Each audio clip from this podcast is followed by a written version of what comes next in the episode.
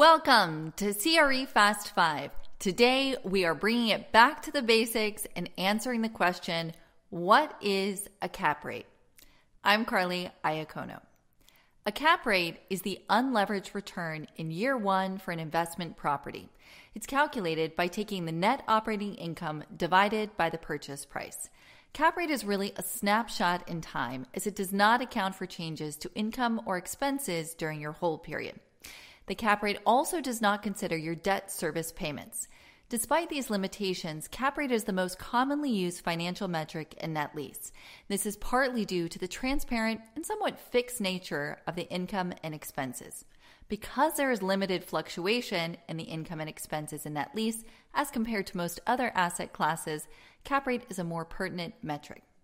Cap rate is also a useful tool to compare the relative value of similar real estate opportunities. For example, using cap rates is a quick way to compare the return on, let's say, a Popeyes in North Carolina to a Popeyes in Tennessee. Now, I get a lot of questions on how the current interest rate environment is affecting cap rates. There is no blanket answer for that, as interest rates and cap rates do not go in lockstep.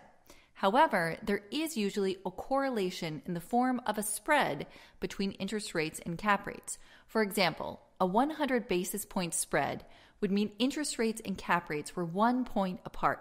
So if the interest rate is 4% in this example, the cap rate may be 5%. Again, this is not a set formula, but there is a correlation, especially in higher value properties that are often financed. Another important thing to remember is that as cap rates go up, prices go down if net operating income remains the same.